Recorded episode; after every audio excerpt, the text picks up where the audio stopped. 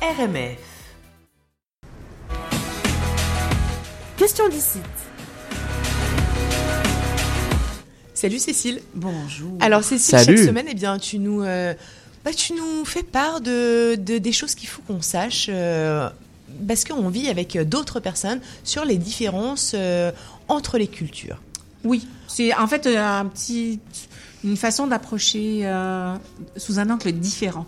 Ok, les cultures. Eh bien, allons-y. Je crois qu'on parle des traditions aujourd'hui, non? Oui, on parle des traditions parce qu'on est euh, dans le début du temps des fêtes. Et les fêtes, ça fait partie des traditions. Le temps des fêtes entre tradition et nouvelle réalité. Mais qu'est-ce qu'une tradition?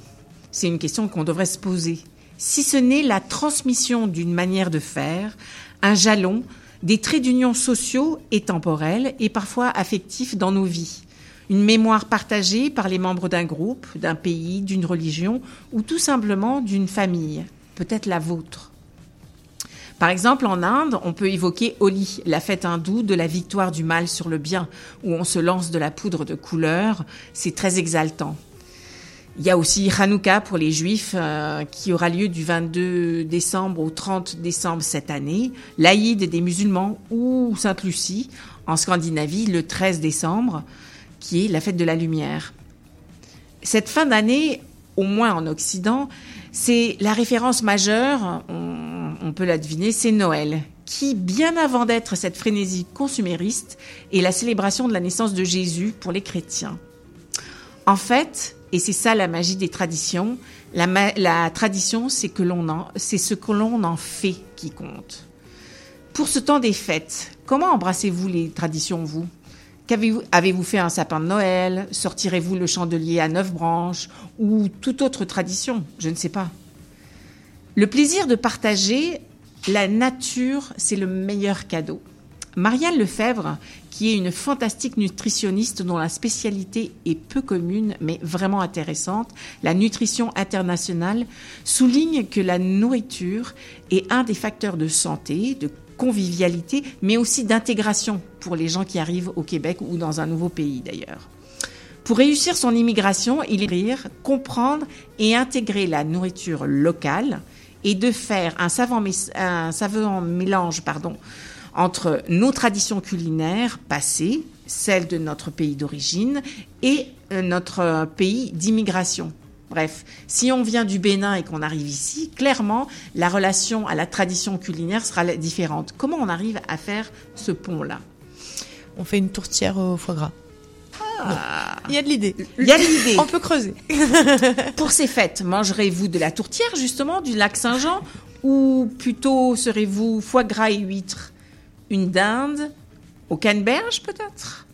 Comment allez-vous incorporer les trésors culinaires d'ici aux traditions d'ailleurs Bref, il y a des traditions dont on hérite et celles qu'on choisit, qu'on s'approprie ou carrément que l'on recrée pour ce qui nous ressemble maintenant.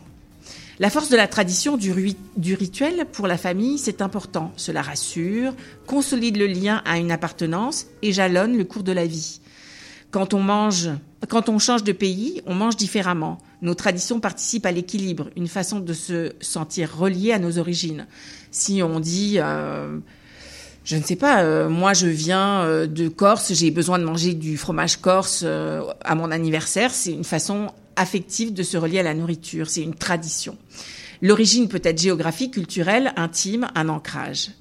Partir à l'étranger permet de ne garder que ce qui nous convient, de faire le tri.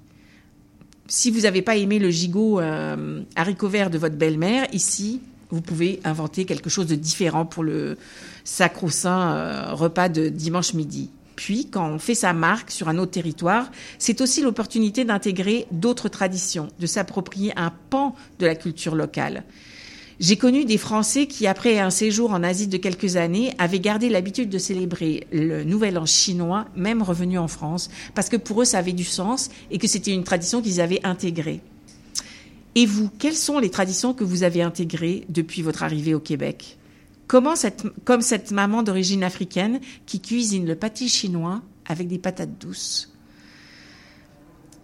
Quelles sont les traditions qui, qui ont fait de, de vous quelqu'un que vous étiez ailleurs et qui maintenant perdurent quels sont les métissages que vous avez inventés entre traditions de France ou d'ailleurs et le Québec?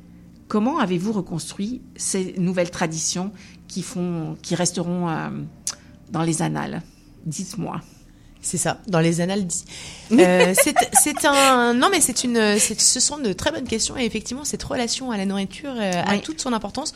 Tu es en train de nous dire quand même qu'on a le droit euh, de réinventer, de créer, de de s'adapter, mais aussi mais bah, rien n'est immuable. Mais la tradition se meut, elle elle s'adapte selon euh, le, temporel, mais aussi qui on est. Exactement. Mais j'ai déjà beaucoup entendu des Français dire ah mais on trouve pas de crème fraîche, euh, on trouve pas certains produits ici, et à chaque fois ça me ça, ça m'embête. J'ai l'impression qu'il faudrait qu'ils se renouvellent un petit peu.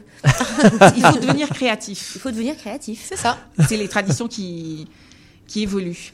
Et puis euh, deux petits livres très très sympas. Le Québec pour mieux voyager, le Québécois pardon pour mieux voyager chez Ulysse. C'est adorable. Ça permet d'avoir une, une, vision d'ensemble sur les mots du quotidien, les expressions, le rapport humain, commodité. Euh, euh, picote. La picote, c'est quoi? Alors là, ah, ben c'est la varicelle. Hein. Il fallait le ah. savoir. Ah ouais. Bref. Drabe s'emploie pour dire terne ou ennuyeux. Hmm. De quoi, de quoi faire euh, enrichir votre vocabulaire québécois. Et puis pour les enfants, puisque c'est bientôt euh, le temps des fêtes de Noël, euh, j'explore le Québec. C'est un premier guide de voyage pour les enfants. Alors on y parle de l'histoire, mais aussi des cartes, du bric-à-brac. Il y a du coloriage. Il y a, on, on, découvre aussi les pictogrammes sur la route avec les écureuils ou euh, les, ou les skidous. Les, skidous. C'est ça. Bref, de quoi découvrir le Québec. Et c'est toujours chez Ulysse. J'explore le Québec. C'est fantastique. Ok, très bien. Un joli cadeau à faire. Merci beaucoup, Cécile. Avec plaisir. Merci. C'était la chronique Question d'ici.